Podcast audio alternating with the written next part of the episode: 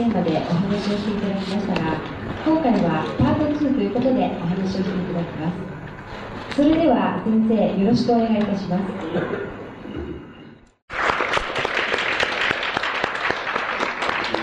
今日はあの現代をこの前1年か2年前だと思うんですけどあのおしゃべりしまして、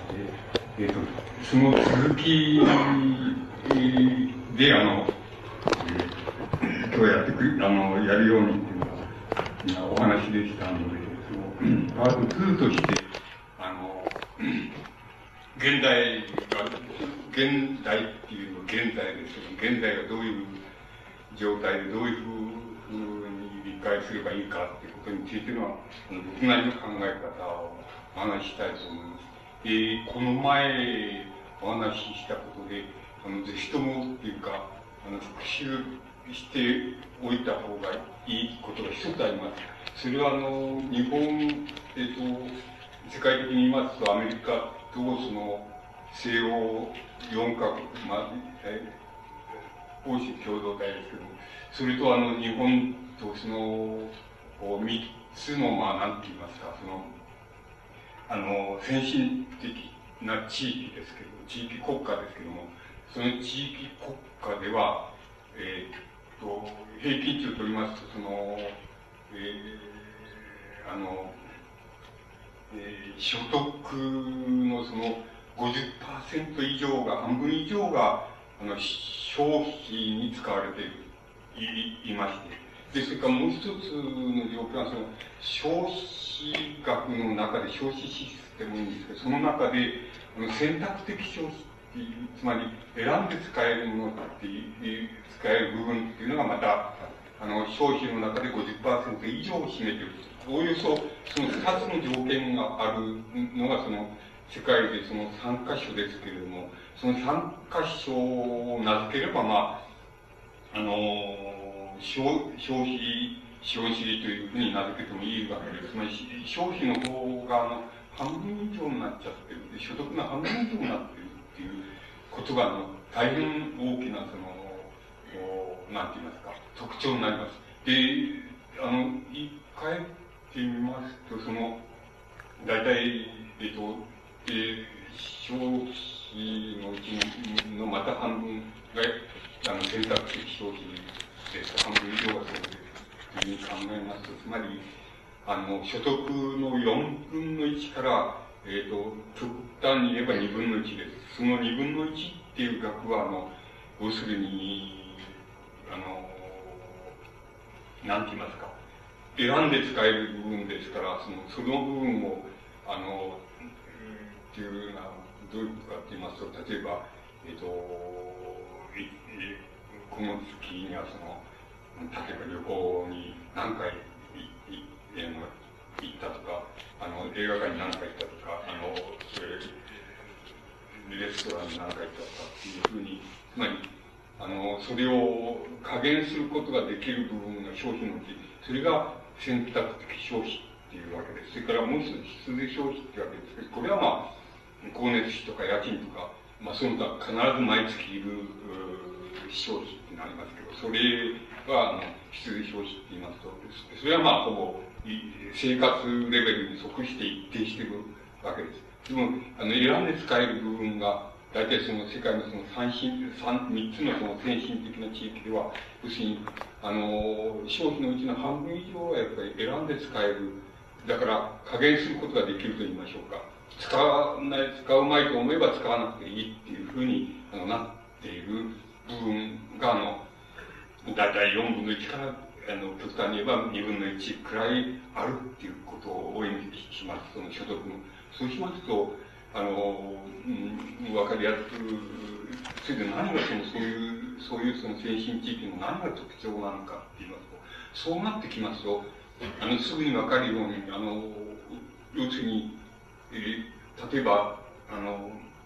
国民の、その、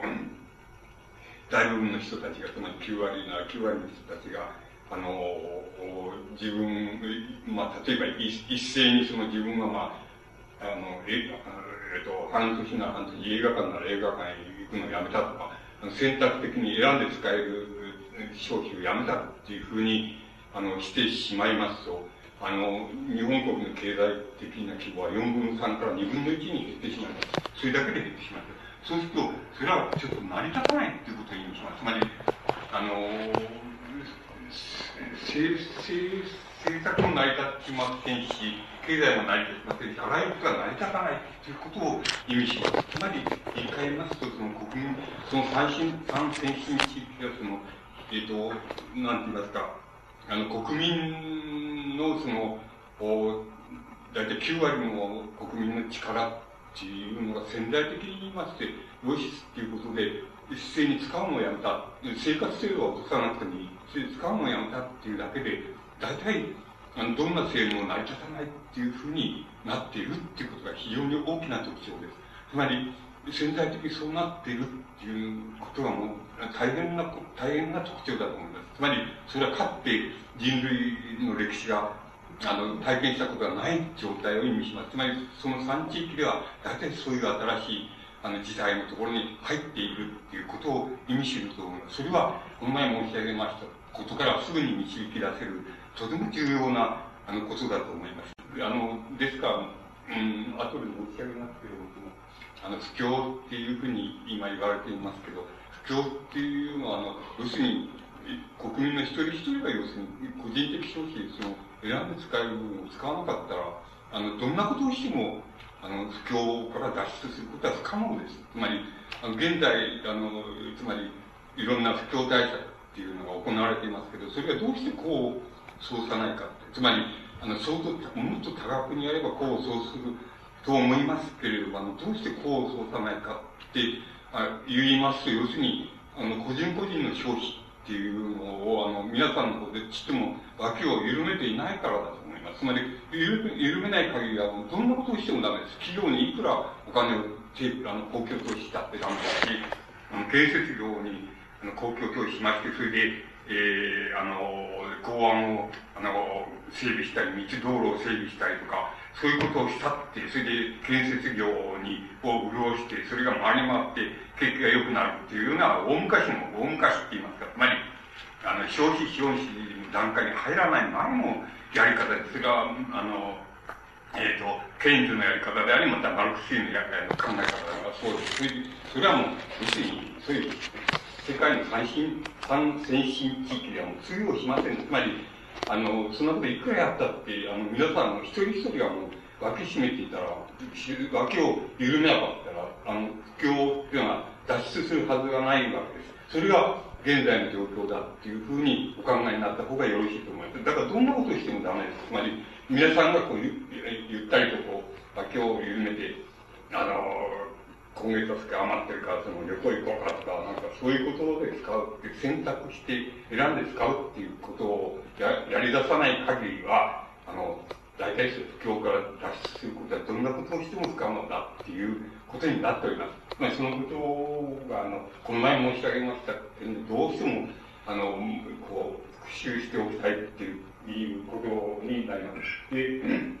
その問題を最近のえっと、去年度のデータが出ていまして、例えば、えー、全国民の家計の支出総額が月平均33万4千円ということになっています。で、そのうち、まあ、あの、お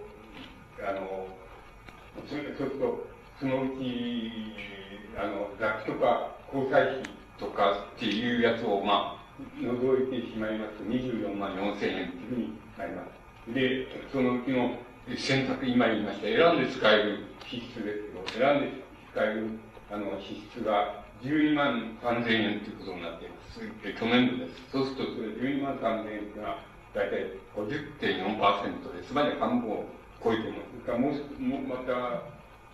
交際費っていうのを選んで使える部分、ね、選んで加減できる部分っていうふうに考えますと、それを入れますと、あの、大体87%が選んで使える部分というふうになっています。で、それが、あの、現在の現状です。それからも、いわゆる必需消費といいます。必ず毎月、いる光熱費とか食費とか、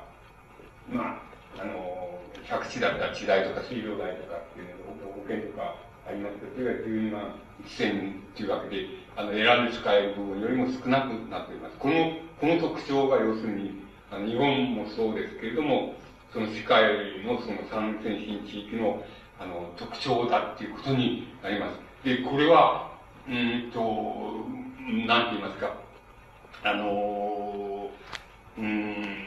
まあ、例えば、あの、半世紀、つまり50年経ちますと、50年経った後もその通りかっていうことは、なかなか断言できないわけです。例えば日本が50年前、戦争に負けた時から50年ぐらい経ってるわけですけど、その時にはまあ、中心国ないし、アジアの中心国ないしは後進国みたいなところだったわけです。現在はまあ世界で1番目か2番目っていうことになっていますから、つまり半世紀経ちますと、あの、どんなことでも起こり得るということを意味します。ですから、半世紀のうちにこんなことがまだ通用するかどうかは、それは全くわかりません。通用するかもしれませんし、通用しないかもしれません。しかし、あの、少なくとも10年とか15年の単位で言いますと、この状態は続くと思います。つまり、あの、なんて言いますか、えっ、と、アメリカと欧州共同体と、それから日本と、その三つが世界経済を支える、その三つの柱っていうことになると思います。それで、あの、おも、面白いっていうか、興味深いことは要するに、アメリカと日本は一国でもって、その、世界のその経済の三分の一を支える力がありますけど、欧州は四カ国、つまりフランス、ドイツ、イタリア、イギリスですね、その四カ国を合わせないと、あの、大体日本一国とかアメリカ一国に該当するだけの、えー、世界経済を支える力はないわけです。それが、あの、現在、つまり、あの、欧州共同体が、あの、つまり、うん、ある部分についてはもう国境撤廃しようとか、ある部分だけはその国家を保とうとかっていうことで揉めてる段階なのはどうしてかって言いますと、一国では、欧州の一国では到底あの世界経済を支える力がなくなっているからです。で、4カ国合わせますと、まあ、あの、大体、あの、アメリカとか日本とかに匹敵して、それで、あの、世界経済を支えるその3分の1の柱にはなれるっていうのが現状です。あの、それが欧州共同体が今、透明する矛盾で、国家としての矛盾であり、また、共同体としてその国会エゴイズムをどうあの、相互に調整するかっていう問題になってる問題であるわけです。これは多分、10年、15年っていうのは多分この状態は変わらないっていうふうに僕は思います。つまり、あの、だけど半世紀経ったらどうなるかっていうのは全くわかりません。つまり、あの、韓国が世界一に争う経済的大国になるかもしれませんし、あの、東南アジアが、アジアがそうなるかもしれません。それは全くわかりません。つまり、しかし、あの、10年、15年は多分それで、えその状態でいくだろうっていうふうに、大体言えると思います。ですから、あの、そのことはとても、あの、欧州共同体にとっても重要なことになってくると思います。それで、あの、うんと、あの、僕は、あの、僕もともと文芸師匠っていうこと、文芸師匠っていうのは専門でして、で、あの、専門なんです。ここ一年、やっぱり、ねあの、ちょっと、あの、本気になってね、あの、本気になってちょっと経済問題とかそういうことを本気になってちょっと、うん、やってきたんですよ。それで、あの、どうしてかっていうとね、そのこの不況っていうのがあるでしょ。その不況っていうのがね、どうも僕が、あの、まあ、本年の初めに考え、あれ、え昨年のその後半期から考えてたよりも、はるかに、その、深刻であり、またその、根底が深いっていうような感じを持ちまして、よし、これは要するに、自分は追求してみようっていう、つまり、本気になってどう、どういうことなんだっていうことを追求してみようっていうふうに考えて、で、少し本気になって、すると1年から1年半やってきました。そして僕なりのその、なんか、あ、そうかっていうか、つまりここなんだよなっていうか、ポイントはここなんだよなっていうことを僕なりに、あの、なんて言いますか、えー、僕なりの理解の仕方と僕なりの結論的なことを、あの、自分なりに出してきました。そしてこういうことっていうのは、その文学っていうのは、つまり、あの、心のその、つまり内面とか感覚のその微細な動きっていうものの表現であるわけですからね、こういう大雑把なことをやって、大雑把なことで、大、あの、こう、大雑把であって、しかも、こう、大きなテーマって言いましょうか。そういうことやってるとね、なんかね、あのー、ガサガサと、の気持ちがガサガサしてくる、くるわけです。そういう、ことと、そういうことってから、こういうことやってていいのかね、俺は、っていうことを、いつでも、あの、考えながら、えー、いやいや、また思い返してっていうふうなことでやってくるわけです。しかし、あの、これは仕方がないんですね。あの、文学みたいなのが好きで、それで、そこを出発点、文学の詩とか、そういうのを出発点としてきた人間の、その、が、その、そういうものから、こう、少し大雑把なことばっかりあれしてると、そういう気持ちになるわけですけど、しかし、あの、僕の経験ではかってそういうことしたことあるんですけど、あの、つまり、あの、大学紛争があれした時に華やかなる頃って言いますか盛んであった頃僕やっぱり状況っていうあの文章をあのあれしてやっぱり大雑把なことをやったことあるんです。その時もやっぱりそういう気がしましたこんなことしてていいかねっていう思いましたけれどもあの結局後から考えますとねあのやっぱりもっとやっとけばよかったっていうの徹底的にやればよかったっていうふうにあの後からするとそうなるわけなんですつまりあの、中途半端っていうことになるわけなんで、だから、あの、僕、こう、今度もそういう感じしましたけど、あの、またそれを思い返すが、えもっとやれっていう感じに、なってきながらやってきたで、僕なりのその結論って言います。か、僕なりの考え方ができるようになったっていうことを、あの、お話ししています。その、まず第一に不況っていうことなんです。で、不況っていうのをどこで測るかっていうことなんです。で、どこで、あの、世の経済専門家とか、あの、政府とか、まあ、えー、経済学者とか、そういう人たちはどこで不況っていうのを測ってるかていうと、まあ、例えば、あの、大企業、特に、あの、つまり製造業とか工業とか、そういうところを目標にするわけですけど、そういうところのその、え、ー、と、利益が、経常利益が、その昨年、えー、つまり前の年の、うん、同、同月に比べて、あれ、同期に比べて、その、うん、つまり利益が、その、利益のパーセンテージが減ってる。っていうのは、減っていたら、それは不況だっていうようなことになるわけです。それから、また、その、そういう製造業、とか、その、工業とかの、その、社長さんとか重役とか、つまり起業家ですけど、起業家の、その、から、あの、起業家を、まあ、あの、100、700の大きな企業を取りまして、それでそこの社長さんに、その、お前のところの、あの、えー、あの、企業は、その、これからあと、うん、何ヶ月、あの、ずっと、景気が良くなると思うか、あるいは利益が減ると思うかってアンケートを取りますとね、取りまして、それで、大体、あの、いや、どうも経利益が減っていくような気がする。パーセンテージが減ってくるような気がするっていうのが50%を超えますと、それは不況だっていうふうに判断したりとか。つまり、まあ、その言い換えればそういうところで不況であるか公共であるかっていうのを判断するっていうのが、あのえっ、と、大体その、そういう専門家、政府専門家っていうものの、あの、とか、経済学者っていうのの大体のその判断の仕方だっていうのがすぐにわかります。しかし、あの、僕はやっぱりそれ、ちょっとそれを考えてて、二つだけ疑問を、そうじゃないんじゃないかっていうふうに考えて、二つだけ、つまり世界の今申しました先進産地域、アメリカと日本とそれから、えー、欧州共同体の場合には、そうじゃないんじゃないかなって、それじゃダメなんじゃないかなって、それで不況とか公共とか判断したり、あの、そこに手こ入れすると、あの、不況から脱するっていうふうに考えたりするっていうのは、ダメなんじゃないかなっていうふうに、あの、考えたわけです。あの、考えていました。あの、どうしてかって言いますと、あの、一つ、二つあるわけです。で、一つは要するに、あの、皆さんそういう判断をしている、判断の仕方、どういうふうに成り立ってかって言いますと、あの、えっ、ー、と、全、あの、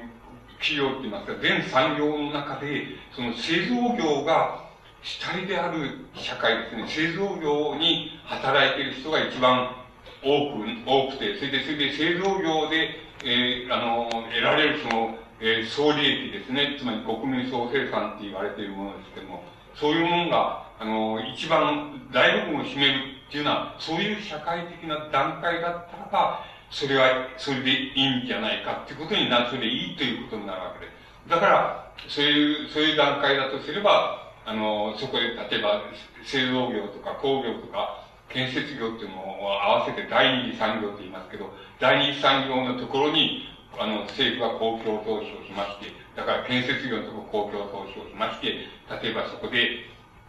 港湾を整備したり、道路を整備したりっていうようなことをやって、そこで働いている人と企業を、あの、活性化しますと、その活性化している部分が、働く人としても、その国民総生産としても大部分を占めているもんですから、そこが活性化すれば、全体、その活性化が全体に及ぶっていう考え方が、つまり、あの、だと思います。それはやっぱり、つまり資本主義っていうものが、あの、交流期って言いますかね、盛んになる、その、旺盛で盛んになっている時期っていうのは、これから伸びていくっていうような時期にはそれでよろしいわけですし、また製造業が、あの、全産業の大部分を占めている時にはそれでよろしいっていうので、まあ、そのケインズ法、ケインズみたいな方策が、あの、取られたわけです。まあ、マルクス今同じようなものです。そういう、そういうふうに考えたわけです。しかし、今申し上げます通り、少なくとも世界の産地域、まあ日本も含めてそうですけども、そこでは、あの、国民の大部分っていうのはどこで働いてるかっていうと、製造業とか工業とかっていうところで、もちろん農業で働いているわけじゃないんです。あの、大部分の人たち、つまり50%以上の人たちは、第三次産業と言われているもの、つまり流通業とかサービス業とか、あの、娯楽業とか、教育業、教育産業とか、医療とか、そういう、そういうところで働いている人たちが、大部分、あの、労働者が大部分を占めている段階になっているわけです。それは、あの、うん、現在のように、あの、いあの、その、この前もそのデータは、あの、出しましたけども、それは容易に、あの、いうことで言います例えば一番最初から言うと、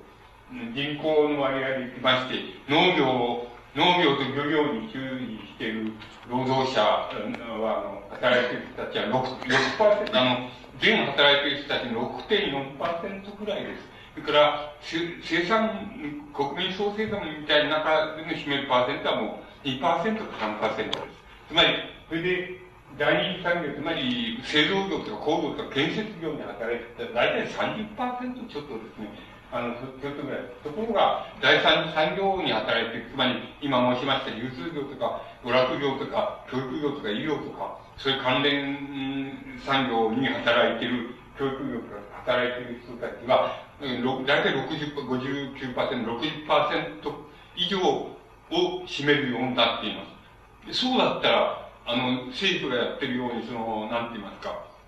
あの、それからまあ、経済専門家が言うように、あの、第二次産業、つまり建設業に、あの、公共投資の大部分を投入して、それで、もう、もうた、多分2回ぐらいやってるんですよ。その数兆、数兆円の投資をやってるんです。それだって、ちっとも、不況から出していないでしょ。それは当然じゃないかっていうふうに僕には思われます。つまり、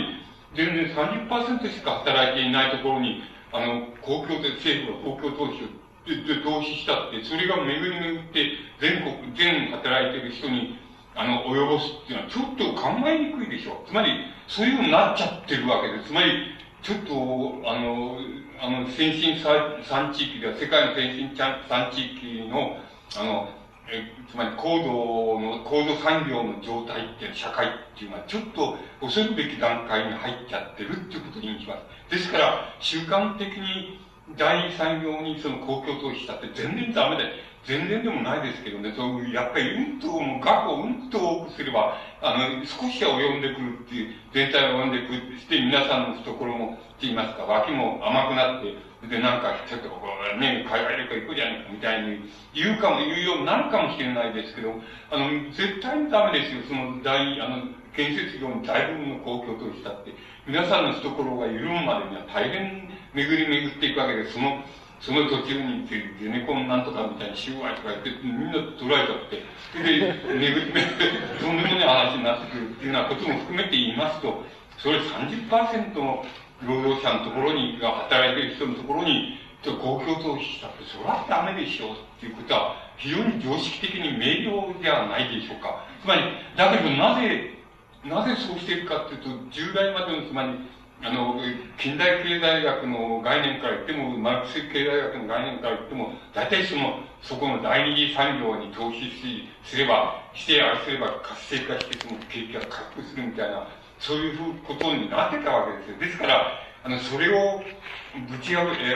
て、大胆なことをするってことはとても、あの、非常に大胆なことをしない、大胆にしないとダメなわけです。ですから、あの、できないわけですよ。つまり、できないから、不況から脱しないっていうふうになっております。つまり、あの、そのことはよくよく皆さんが、あれして、よくよく知っておられた方がいいと思います。つまり、あの、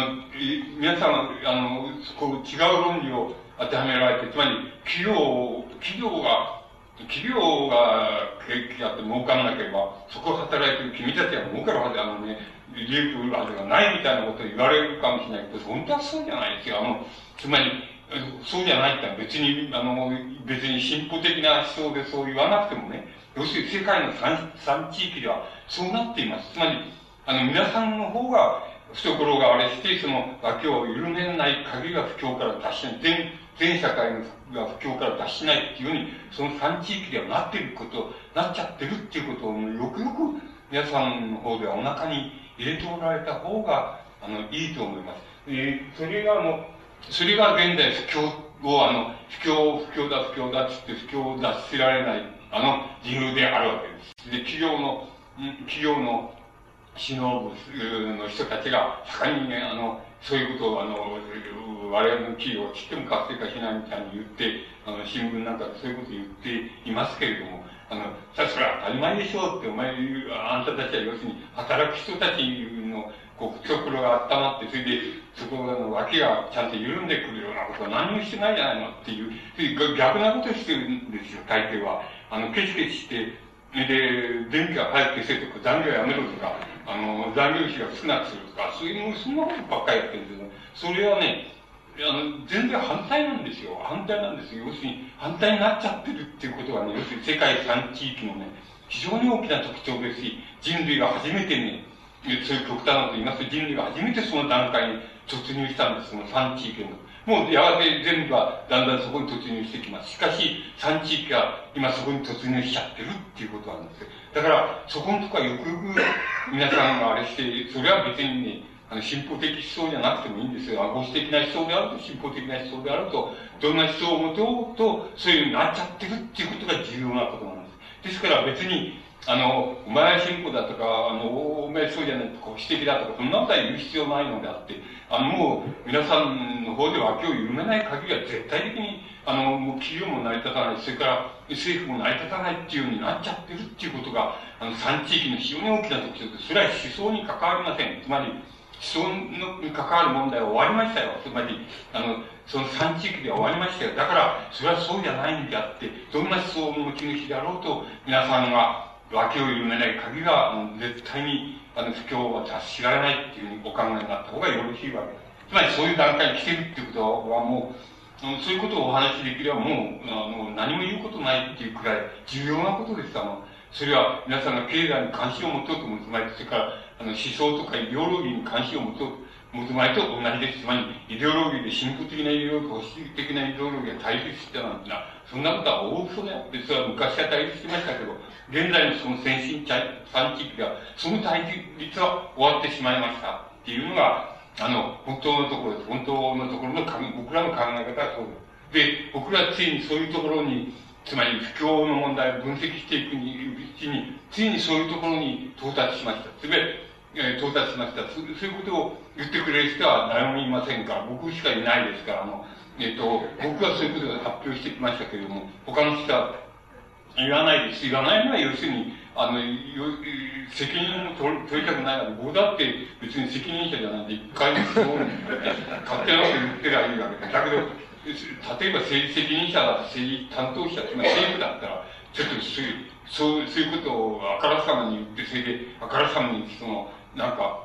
あれしたら、ちょっとおっかないわけですよ。もう失敗したらっていうふうに考えるとおっかないわけですよ。誰もやったことねえことですから。つまり、あの、理屈は簡単ですよ。要するにそういう世界の3地域では、要するに、一番、あの、じゃどこに公共投資したらいいかっては、第三次産業って言われている、その、技術業とかサービス業とか、あの、うん、教育業とか、娯楽業とか、つまり、それは関関、それに関連する産業に、あの、大部分の公共投資をやれば、手こ入れすれば、あの、すぐに不況から脱することができます。例えば、皆さんの選択消費、つまり選んで使える皆さんの消費は、どこで一番使え、典型的にどこで使われてるかっていうことを言います。大抵、まあ、スーパーとか、まあ、個人のあれもそうですけど、まあ、仮にここでは、スーパーとか百貨店っていうのを取ってくるんですよ。そこで、皆さん、た、多分その、皆さんが選んで使えるお金を使ってる、一番典型的なところはそういうところです。つまり、選んで使えるんです、部分ですから、その、別に必ずしも必要じゃないんだけど、あの、いい洋服買ってやろうとか、いいネクタイ買ってやろうとかっていうのをして、スーパーとか百貨店に行くって言って買うっていうような風になるわけですから、一番皆さんの選んで使える金が一番使われているところは、例えばスーパーであったり、百貨店であったりするわけです。で、だから一番かまあ、それを例にとって簡単に言えば、まあ、百貨店な百貨店、スーパーを例にとれば、そこに公共投資をあの、投資を、まあ、集約すれば、集中すれば、9割方集中すれば、そうすればすぐに景気良くなります。つまり、どうするかっていうと、そこで品の品品物を、スーパー百貨店が品物を豊富にして、それで多少品物をや安くすることができるし、そこで働いている、その大部分の人です。国民、働いてる国民の大部分の人はそこで働いてますから、そこに働いてる人の給料を上げたり、すぐにできるでしょう。もしそこに公共投資すれば。で、できるでしょう。そうしたら、あの、給料を上げられたそこの従業員、つまり、働いてる人の大部分の人は、すぐに、あの、なんか、ちょっと、俺旅行に行こうとかって、すぐにやり出すに決まってるわけですよ、そんなことは。つまり、選択消費を、で、脇を言うのに決まってるわけです。ですから、不況はすぐに達するっていうふうになります。で、なるわけです。これは非常に簡単な、あの、その簡単な不況の一番簡単なストレートなやり方っていうのはそれです。で、もっと極端なことを言いますと、例えば皆さん、個々の人に例えば、個々の人に例えば、えっと、その、一人三千万円なら三千万円でいいんですか、一人三千万円でその、無利子、無利無利子無利子で無期限返済でいいから貸してやるって言えば、皆さんはすぐに使い出すに決まってるわけですよ。つまり、何かや、何かやろうと思うわけです。そしたらやろうと思うってことは使うっていうことですから。だからすぐに、あの、使い、あの、選択的消費って言われてる部分を使い出します。あの、使い出します。そしたらば、すぐに使い出したら、大体スーパーとか、えー、百貨店が大体潤ってきます。あの、儲かってきます。そしたら、大部分の産業がそこにあるわけですから、そしたら全体がやっぱり潤ってくるってことになります。つまりそんなことは非常に簡単な原理です。で、こんなのは、あの、別に経済専門家じゃなくて、皆さんが考えればすぐにわかることです。しかし、あの、それどうしてしないかっていうことは、要するに、そこは考えどころなんで、考えどころって言いますか、やっぱり怖いわけですよ。大胆にそうしないといけないですからね。怖いんですよ。だから、だけど、もう理屈は非常に簡単で、それで、もう一つはやっぱり、あの、なんて言いますか、世界の、あの、世界の一番先進的な産地域は、つまり表紙資本主義と言いましょうか。つまり、そういう段階に入ってしまったっていう認識を、ものすごく本気で持って、持ってないと、やっぱりその政策は取れないんですよ。まだ、あの、政府でもあれでもあの、うん、その、経済専門家でも、あの、企業、企業を潤せば、そこで働いてる人が潤う。そうすると、そういう人たちは使い出すだろうっていうふうに考えてるわけ。だけど、それはその産地域では逆であって、あの、個々の人たちが潤わない限りは、企業は、第三次産業は潤わない。第三次産業は潤わない限りは、全産業が潤わない。こういう理屈になっている。つまり、あの、なんて言いますか、重さが逆転してるっていう、潜在的にはすでに逆転してるっていうこと、これは、イデオロギーの問題じゃないですから、僕が、あの、こう、なんて言いますか、あの、ひどい、ラジカルなことを僕は特に言ってるわけじゃなくて、イデオロギーいかに変わるそういう状態になってるっていうことの問題であるわけです。つまり、そこが、あの、勘どころであって、それでそれができない状態っていうのが、現在の状態だと思う。現在、わずかに航空投資が、わずかなパーセントを、例えば、研究機関とか、公共研究機関とか、公共教育機関とかに、わずかのパーセンテージを、あの、政府がいいあの入れるっていうようなことは今、ちゃんと出てやっていますけど、あの、わずかな部分です。だけど本当はそうじゃない。大部分がそうしなければいけませんっていうことになってるんですけど、それが大胆にできないんですよ。できない限りはどうする、どうするか、要するにたくさんの赤字になっても何で言うか、たくさんの要するに投資をしない限り、たくさんの建設業に投資、学校投資しない限りは、あの、徐々に、そうすれば徐々には脱するかもしれません。つまり、脱することがあるかもしれませんけれども、それは徐々にです。なぜ徐々にかって皆さんが懐を上げないからです。あの、緩めないからそうです。それ、それはもう分かりきったことですから、あの、そういうふうになってるっていうことがもう非常に重要なことだっていうで、僕らがもう一生懸命考えて、つまり、内地を絞って考えて、一一年か一年、あの、めちゃくちゃ考えました、考えたり、僕なりの勉強を、自分なりの勉強をしました。それで、やっぱり、母っていう、つまり、あの、何を、何をやってんだろうっていうのと、それから、あの、何を、経済専門家って言われて、何を言ってんだお前っていう、つまり、そういうのはすぐ、だだんだん分かってきましたよ。つまり、あの、この人たちは何なのかっていうのはだんだん分かってきましたけどね、あの、僕はやっぱり、あの、なんて言いますか、誰、誰に遠慮するあれもないですから、あの、ちゃんと本当のこと言う以外ないわけです。そしたら僕らがやっぱり考えていったところでは、結局はそういうことになります。それが現在の不況の非常に大きな本質って言いますか、大きな主要原因がそこにあるっていうふうに、いうことをも申し上げておきたいというふうに思います。例えば、それじゃあ、それじゃ逆に、どこでどこでそれじゃ不況っていうのは測ったらいいかっていうこと、どこで不況っていうのを確かめたらいいかってことになります。それをまた申し上げますと、まあ、世の、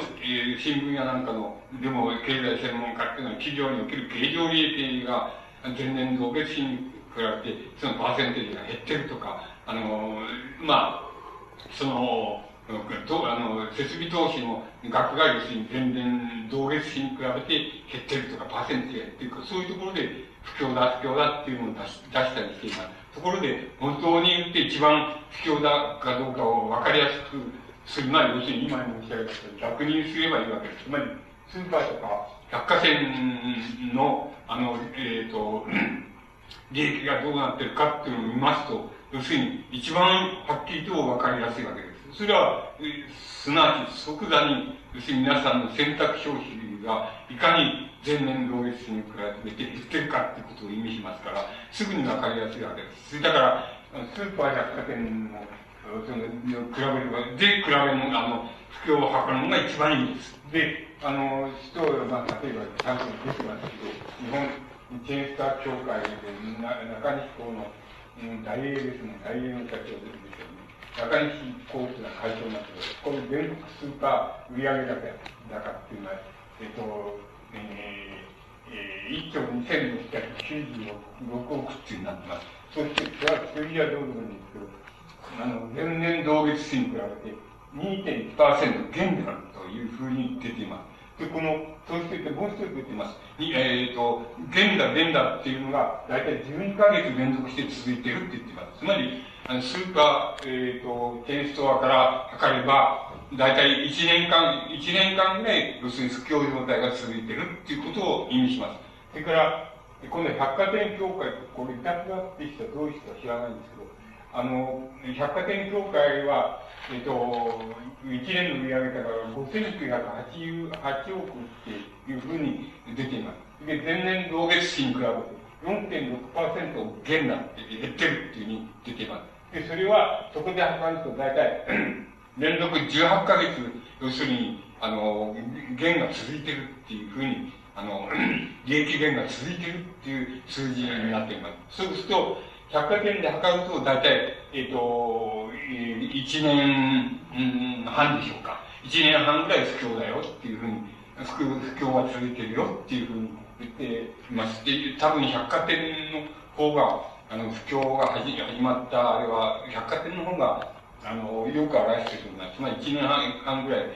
不況だと考えてよろしいと思います。つまり、えー、そういうふうに、えー、スーパーとか、えー、百貨店とか、つまり皆さんが個人的に消費する額が一番、えー、直接に響いてくるところで不況かどうかを測れば、一番いいっていう不況を測の測り方としては一番いいっていうことが、あの、言えると思います。それで、それで測ればいいと思います。あの、他のことは、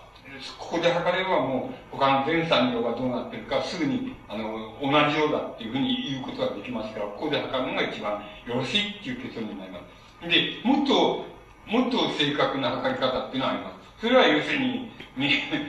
皆さんの家計で測れば一番いいわけです。つまり、皆さんの家計の中で、その、家計簿をつけてる人はすぐわかると思いますけど、例えば、うん、去年の12月に比べて、今年の12月の方が、選択消費、つまり、あの、なんか、えっ、ー、と、物、電気製品を買うとか、医療を買うとか、そういう、とか旅行行くとか、あの、うん、映画見るとか、そういうことをどん。だけ減らしてるかっていうのを、つまり選択消費をどれだけ減らしてるかっていうのは、家計簿を作ってつけてる人だったら去年と比べてどれだけ減ってるかすぐに出てきます。つけてなくてもおよそ勘でもって、あの、どうもやっぱりなん。となく自分は節約してるよ、うちは節約してるよみたいなことがあるん。でしょうか。それでもわかりますけど、つまりそういう家計簿で、家計簿でその、なんて言いますかね、選択選んで使える金をどうだと、光熱費や家賃はしょうがないですからね、これは、あの、いつでも払ってるんでしょうがないから、そそういうよりも選択的に選んで使える金をどれだけ自分が前年同月に比べて減らしてるかっていうのを見れば、あ、不況だっていうことになります。つまり、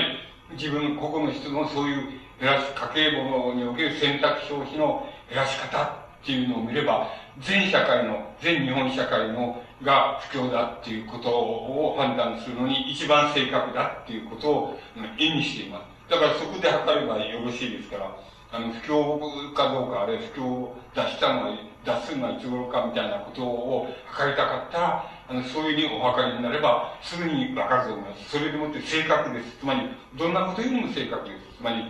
どんな企業、えっ、ー、と、まあ、何でもいいですけど、その旭化成、えー、なら旭化成みたいなところの経常利益がこうなってるみたいな新聞で見て、あ、不況だ、不況だ、っていう必要はないので、皆さんの家計費で選択消費をどれだけ自分たちは減らしてるかっていうのを見れば、要するに見て減らしてるか増え増えてるかっていうのを見れば、それで不況かどうかっていうのを測るのが一番いい、あの一番正確です。一番正確だっていうことがわかります。それは精神産地域の特徴です。それだから、それでもって全社会の不況性を測れば、一番正確に出てくるっていうことにあのなるっていうふうに思いま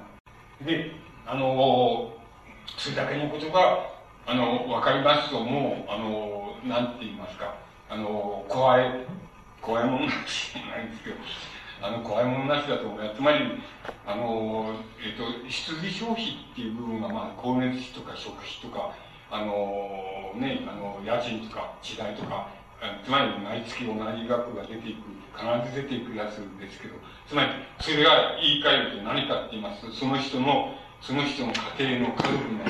要するに、あの、生活水準ですね。生活水準を規定しているのはそれです。で、それが規定しているわけです。だからそこをちっとも、そこを、あの、ちっとも減らす必要はないんですよ。ただ選択消費を減らせばいいわけ。だから、皆さんが、もしかするとね、あの、もしかすると勘違いしていて、あの、企業でも勘違いしてるんだから、皆さんも勘違いしてるかもしれないけどね、節約してって言って朝、あの夜になってもあんまり起きてんなとか言って子供に言って電気消したりね、あの、水道無駄するなとか言ってあれしたりしてるかもしれないですけども、それは確かに、あの、それだけ減ったように見え、家計費の中で減ったように見えるけど、それは必需消費を減らしてるんですよね。あの、必ずいる、毎月いる額を減らしてるんですよ。そうすると、それはそれでも響きますけどね、それは生活水準を落とすっていうことを意味するんですよ、実質上。あの、落としてるわけですよ。おかずもまずいものに変えてるんですよ。変えて落とすわけですよ。だけどそんな必要はないのですよ。つまり、今の段階ではないんですよ。今の不況だったらないんですよ。それだから生活水準は落とさなくていいんですよ。で、それからもう一つは落とすとね、そういうふうに落としますとね、まずいおかずにするとね、するとかさ、電気パチパチ消したりするとね、したりするとね、あの、で、うるさく、あの、親父さんとかおふくろさんが、あの、お前、電気無駄してるとか、こういうふうにやるとね、そうすると、心が冷えちゃうんですよね。心理的に冷えちゃうんで、それをその効果の方がものすごく悪いですよ。あの、悪いからね、そこはね、減らす必要ないんですよ。要するに、選んで使えるところを減らすっていうことでも十分ですよ。あの、今の人だったら。あるいは、あの、もっと言いますと、選んで使えるところを減らしていればっていうことは、つまり自分の生活はちっとも落とさないでね、それで何日かいところ、まあ旅行2回行くとこ1回にしたっていうような減らし方をしていればね、誰よりも強いわけですよ。どんな企業よりもね、個人の方が強いんですよ。そういうふうになっちゃってるんだから仕方がないですよ。でも僕が言ってるわけじゃなくて、なっちゃってるんですよ。世界3地域が。そうなっちゃってるんだからね。だから、そういうふうにすればもうね、あの、どんな企業よりもね、どんな企業が潰れても皆さんのが潰れないんですよ。つまり皆さんの方は例えば選択肢をゼロにしたって生活水準の理屈を落とさなくていいわけです。で、だけどそれだけに耐えるような企業なんてないんですよ。ないっていうのは先進産地域の特徴なんですけど、それはもう本当に重要なことですからね。で、そんなことを、あの、本当に、そんなこと分かっちゃったらね、もうびっくりしちゃうと思いますけどね、でも分かっちゃってるんですよ。仕方がないですよ。あの、本気になれば分かっちゃうんですよ、そんなこと。で、今のところはそう、今そういうふうになっているわけです。で、ですから、あの、そ、あの、あんまりパチパチね、あの、電気設置が来たり、なんかそれはしない方がいいです。せめて、まあ、あの、映画へ行くのを3回だったら2回にするとか、ね、あの、それそれでどっかでレストランで行くかで、ね、あの、ちょっと今日は食べに行こうや、みたいなのをちょっと減らすとかね。もうそれで十分です。それあの十分ですし、あの、まあ、韓国堂さんには響いちゃうけども、あの、本、本3冊買った2冊にしよう。そういうふうにすると大体、そのくらいのことで大体いいので、あの、あの、あんまり心が冷えるようなことは何もしなくて大丈夫、十分大丈夫ですし、あの、十分最強の、だから、そういう必要があるし、あの、資本主義が、って言いますか、世界の最、最、先進産地域における、あの、民衆が、あの、こう、新たな人な段階に入っちゃったっていう、一番大きなね、あの、要素はそこなんですよ。もう最強のね、昔、最強の軍隊とか、なんとか言うんで、今そういうのいらないんですよ、本当に。で、あの、最強の民衆になっちゃってるんですよ。あの、それをだ、この民衆の最強さによりも耐えるような企業もなければ、あの、国家もなければね、あの、それは政府もないんですよ、本気で言っちゃうと。つまりそういうになっちゃってるっていうことはもう、よくよくあれしてくださって、それで、実質上は要するにあんまり、えー、変な節約の仕方はしない方がよくて、あの、ただのあの映画館とか遊ぶとかっていうことを多少減らせば減らしていけばね、それで十分、あの、今の不況ならば、個々の人は耐えることが、あの、できますあの、できます。あの、だから多少そういう、あの、遊び、遊び心には多少影響しますけど、生活には何も影響しないっていうところで、なので、十分だっていうふうに思います。で、あの、そこが、あの、かえっ、ー、と、単純なようですけど、僕、一生懸命、あの、一年なり一年半、その、考えまして、それでもちろん、その専門家の本も読みますし、その新聞も読みますし、その、いろいろその調べたりしました。あげく、結局僕が到達した結論はそういうことになります。つまり、あの、なります。それで、そのことはもうお伝えできたらもう十分だと思うくらい、あの、だと思います。で、もう一つ、現在の、あの、現、現代を読む場合に、現在の問題で重要、あの、もう一つ重要で、盛んに出てきてる、もう最近出てきているのは、お米の問題なわけです。で、さて、これでも言わ言わざるを得ないから言いますけど、つまり、あの、お米の部分的な、えっ、と、自由化っていうのが、あの、始まったわけです。で、なぜ、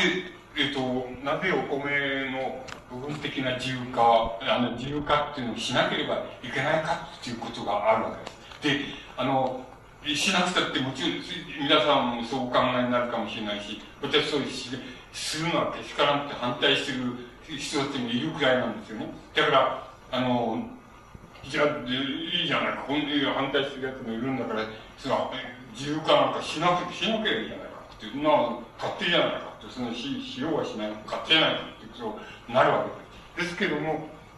あの、ですけども、僕らの考え方はちょっと違うので、あの、お米の自由化はしないとダメだと思います。あの、ダメだと思います。で、あの、ダメだっていうことになっております。で、どうしてダメかっていうことになるわけです。そうすると、お米の自由化っていうのは、しようがしまいが、あの、お米の自由化をしたと同じことになることは間違いないわけです。つまり、あの、先進、今言いました先進産地域っていうのは、一番、その、こう、それが響いてくるわけですけども、先進産地域は、ご覧のように、あの、申し上げましたように、第一次産業、つまり、あの、農業みたいなのに従事している人は、全働いている人の6%くらいです。あとの人は農業以外のことで働いています。で、この6.4%か5%、それから利益として言えば2%か3%ですけど、この人たちは先進産地域ではもう非常に兆候が顕著ですに現れていますけども、つまりイギリスなんかでは多分2%くらいだと思います。あの、えー、現れていますけど、農業っていうのはだんだん減っていくわけです。あの、自然元素で自然に減っていくわけです。ですから、自由化しようがしまいが、農業っていうのは自然に減っていきます。自然に減っていきます。で、ですから、あの、どっかで、例えば、あの、どっかでは、要するに、農業何パーセント、まあ2%でも1%でもいいですけど、農業何パーセントのところで、あの、均衡点を作らなきゃいけないっていうこと、いずれやってくるっていうことは、もう、あの、当たり前っていうか、もう当然やってくるわけです。で、ですから、当然やってくるんです。これはいくら反対したって、僕の理解の仕方ではそうです。あの、先進産地域は真っ先にそうですけども、あの、農業のパーセンテージっていうのは、文明の発達とともに減っていく一方なわけです。一方なわけです。ですから、自然に減っていきます。これを増やすことはできません。つまり、できませんっていうのは、政府がどういうふうな対策を取ろうと、一時的にはできますけれども、つまり、一時的にはできますけれども、あの文明って言いますか、人間の歴史の、なんて僕は必然って言っちゃうんですけども、あの、不可避的に農業は減っていく。つまり、第一次産業は減って減ってき、第二次産業もだんだんと減ってき、第三次産業が多くなっていくっていう方向に行きます。で、それには理由があります。つまり、文明の発達度っていうのは、あの、大なり小なり、あの、人工的なものですから、人工的、あるいは技術的、科学的なことが、あの、多くなっていくっていうことを意味しますから、自然を相手にする産業は、どうしてもその分だけ減っていくっていうのが、文明の発達度と、あの、こう、なんて言いますか、反比例と言いましょうか。そして減っていくわけです。ですから、どっかでは必ず、あの、な、なし崩しに要するに減っていきまして、黙ってても減っていきまして、それで、どっかではやっぱり、均衡点を作って、作らなきゃいけないっていうことが生じてくるわけです。そうだったら、そうだったら、っていうのは僕らの考えでそうだったら、そうだったら、どっかで、やっぱり、あの、なんて言いますか、えっと、日本で言えば戦後で、第二次のその農業革命ですけど、第二次の農業革命をやる以外ないっていうことであるわけなんです。どっかでやる以外ない。で、第一次農業革命は、もちろん、皆さんお年寄りの人はご存知でしょうけど、占領軍が、あの、主体になって、それで、農地改革っていうのをやったわけです。で、地主から土地を取り上げまして、それで、小里民に土地を与えるっていうことを占領軍がやったわけです。それが第一次、えー、戦後の第一次の農農業革命。これは農地改革ってわけです。と、あの、地主の、うん、土地が減ってきます。不在地主がえー、土地を没収されて、で、小作人が、あの、自分が土地を持てるようになった。これ、こういった日本人っていうのは、これだけの大胆なことはなかなかできなかった、できないんですよ。えあの、要するに恨みを買いますからね、できないんだけど、占領軍はそれやっちゃったわけで。でもこれやったっていうことで、農業の、なんて言いますか、近代化っていうのは、近代革命化っていうのは終わったっていうぐらい大変なことなんです。今、透明してるのは何かって農業のあの農業農農業農業革命の現代化っていうことなんですよ。だから、第二次の農業革命なんですよ。で、農業革命ってどっかでやらないといけない、やる、やらないといけないと僕は思います。そうじゃなければ、なし崩しにそうなっちゃうっていうだけなんですよ。だから、僕はそれ、いや、あの、農業革命ってね、やりまして、もう、農業の自由化っていうのはその店舗の一つなんですけど、やりまして、それで、あの、それで、同時に、あの、例えば農業を、あの、バカバカしいからやめたいっていう人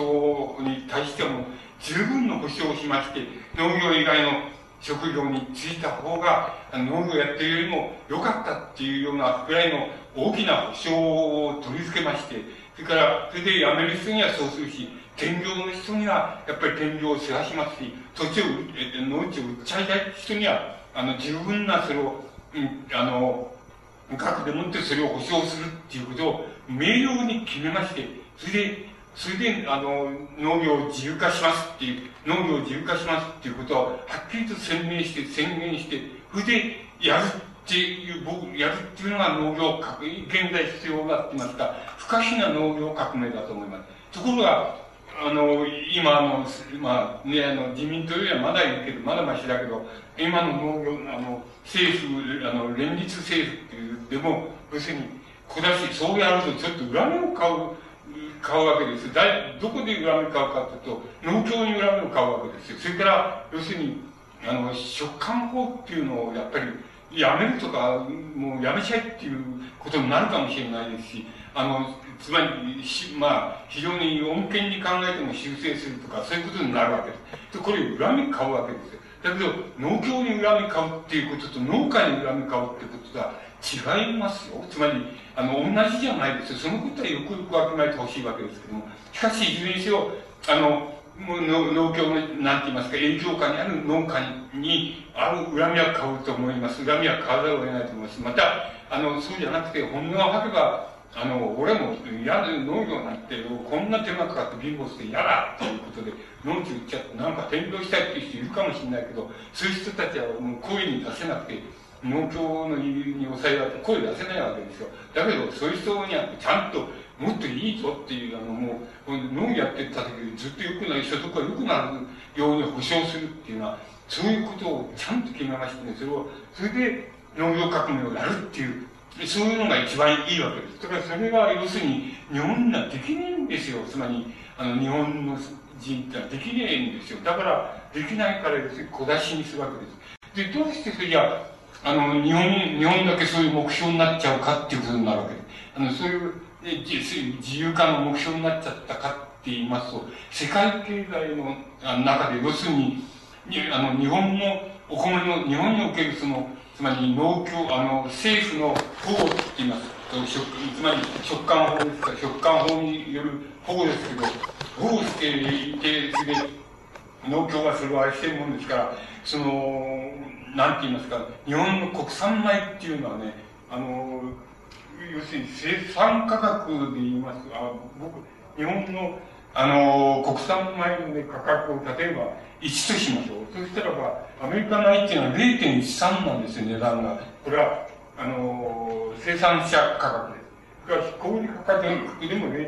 0.34なんですよ。要するに日本の、日本の国産米の価格を1とすればですよ。で、タイ、タイ米だったら、タイ国の米だったら0.09なんですよ。で、つまり、あの、生産者価格で日本を1とすれば、日本の米、つまりそのくらい値段が違うわけですよ。だから、つまり値段が違うでしょそうしたら、お前、あの、世界、世界の、まあ、世界経済界ってお前んとこおかしいじゃないかって、まあ、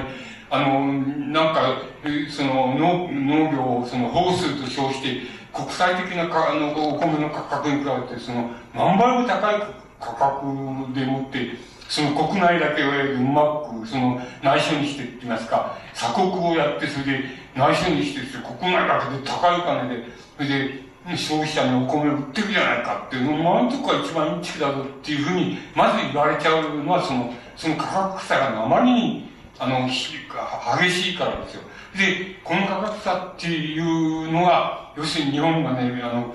お前んとこ自由化しようって言われてる大きな理由です。あの、大きな理由です。で、つまり、一般的によって、この価格差を是正するために、関税率をこう、えー、加減するわけで。それは6年間、要するに待つっていうことが言われて言ってるわけです。ですから、まあ、その時、そこ、それまでに、おめんとこの、要するに農業革命っていうのは、やれっていう、やらないと嘘だぜっていうふうに言われているのが現状です。じゃあどうしたら価格が減るかって価格を下げられるか国内、国内米の価格を下げられるかってことになる。で、誰が考えてもそうなんですけども、要するに農地を集約して大規模にあつまり、あの、小さい農地を、まあ、つまり談談合によって集約してましてね、大きな農地にすると、あの、機械、あの、農地、あの、開墾するにも、種まくにも、あの、機械、機械でもってそれができますから、あの、そうすると、生産者価格っていうのは、低くすることができるわけです。効率が良くなって。ですから、大体、あの、農地を大規模化するっていうことがね、ものすごく重要なあの、この農地革命の、ね農業革命の重要な要素になります。これは誰がやっても同じです。誰がやってもそうするところ、そうする以外にないわけだっていうことに、あの、なっていきます。それからもちろん、先ほど申しました、あの、そして天、あの、天、天廃業、つまり天地する、あ転業するとか、廃業するとかっていう人に対しては、十分な保障を取り付けるっていう、取り、取り付けて十分保障しちゃって、農業やってら少なくてもいいよっていうのは、あの、楽でいいよっていうようなところまで持っていくっていう、そういう、あの、そういうことをやらないとダメだっていうことになっていきます。で、大体それは、保守的に考えても、進歩的に考えても、革命的に考えても、あるいは、なんて言います改革的に考えても、そうなります。日本の農水産省は、その改革案としては、それは、あの、その大本はちゃんと、あの、打ち出しています。で、そういうふうになって、どうしてもそうせざるを得ないっていうことになっているわけですよね。あの、どうしようもないですよ。その、そういうふうになるわけです。それで価格を下げるっていうことによって、下げることによって、それで、あの、世界の農業市場に対して、あるいはお米市場に対して、日本の農業は、あの、競争していかなきゃ、いかなきゃならないってことは、ね、あるわけです。で、競争して、打ち勝っていかなきゃならない。そうすると、どういうことが起こるかっていうと、少なくとも、自然に農業が減っていく、6%から減っていくよりも少し早めに少し減るかもしれないけれども、僕は日本の農家っていうのは優秀ですから、必ずどっかのパーセントで踏みとどまって、それで集約農業にして、それで、あの、国際競争に、あの、十分立ち入していくだろうっていうふうに思います。で、差し当たって、あの、そういうけ検査って言いますか、あれ検査をした、あの、例があります。つまり、日本の赤堀っていう料理学園の人たちが、あの、あれしたんですけど、日本の、例えば、ブランド米っていうのがあるんですよ。つまり、コシヒカリとか、なんてあの、日本バレとかいろいろあるでしょ。つまり、それと、要するに、カリフォルニア米とか、タイ米の、うん、いいやつですね。それと、あの、食い比べをして、した、あの、例があります。その食い比べによりますと、日本の、あの、コシヒカリとか、まあ、なんとかそういう日本米、日本の日本米とかっていう、その、ブランド米ですね。それは圧倒的に美味しいっていう結果が出ています。つまり、そうすると、確かに高いけれども美味しいっていう。しかし、あまりに高すぎるよっていうことで、だから、問題は要するに高くて美味しいお米を食うか、あるいは、まあ、それよりはまずいけれども、安いお米を食うかっていう問題にして、自由化の問題は、え当然そういう問題になると思います。で、あの、どちらかを、まあ、懐具合によって、先ほど言いました選択消費でのあれをって懐具合で選ぶだろうっていうふうに思いますけども、そういうことの問題に差し当たってはなっていくと思います。で、まあ、いずれにせよそういうことで、あるパーセンテージで立ち打ちしていくだろうっていうふうに僕らはそう考えます。だから、それはもう不可避であるっていうふうに考えます。そうすると、あの、政府でも、あの、転、転業する、農家が転業する、廃業することに対する保障っていうのは打ち出してるし、また、あの、土地を、あの、土地を、その、農地をパラっちゃうものに対しては、あの、政府がそれを買い上げるみたいな案は農水産省の中に含まれています。でも、それは、あの、なんて言いますか、骨組みはいいんで、それでいいよ、誰がやってもそうだって、誰が考えてもそうだと思いますけど、それは革命ではありませんよね。だから、皆さんの方が主体で、あるいは農家が主体に考えるならば、あの、要するに僕は、あの、政府とか公共機関にあんまり依存しないで、例えば、あの、まあ、ある A っていう農家と、その、その親類の親戚筋の B っていう、B だし、あ、B っていうのかとか、C っていうのかとか、そういう人たちが集まって、その、まあ、あの、農農地を合併しようじゃないか。それで、大体、その、えー、それをもって、利益は折半するって言いますから、平等に分けることにして、耕すのも、じゃあ3年で一緒に耕そう耕して、売るのも3年で売るっていうようなふうにしようじゃないかっていうのは、その、ね、自分たちの、まあ、差し当たってその、うん、知り合いとか、そういうのでもいいわけですけど、そういう人たちが寄り集まって、それでそういう経営、あの、大規模にしまして、それで経営主体はその3人で、平等にやるして平等の利益を分けようじゃないかみたいなことをやるっていうような形を取れれば、それが多分、あの、現在、その、本当の意味での農業、第二次農業革命っていうものの、あの、非常に大きな要素になると思います。そこまで日本の農家がやるか、あの、日本の農家のそういう動きを、農協が後押ししてくれるかどうか別なんです。だけ別だけでわかりませんけれども、しかしそれが第二次農業革命の主体だっていうことが明らかです。もし、ですから、現在農地、あの、つまり、あの、お米の自由化反対って言ってるでしょ。つまり、農協とのその影響下にある、あの、人たちとか、から社会と共産党なんてそうですけどね、あの、自由化反対と言ってるんですよ。しかし、それは反対と言ってるし、しかしそれで反対が通らなかったらどうするんですかって、あなた責任持ちますかっていうふうになりますよね。実は責任持てるわけはないです。これはなぜならば、我々人類の、なんていうか人類の歴史のこう歩みがそうな、そうですから、反対したって何したってそうなるってい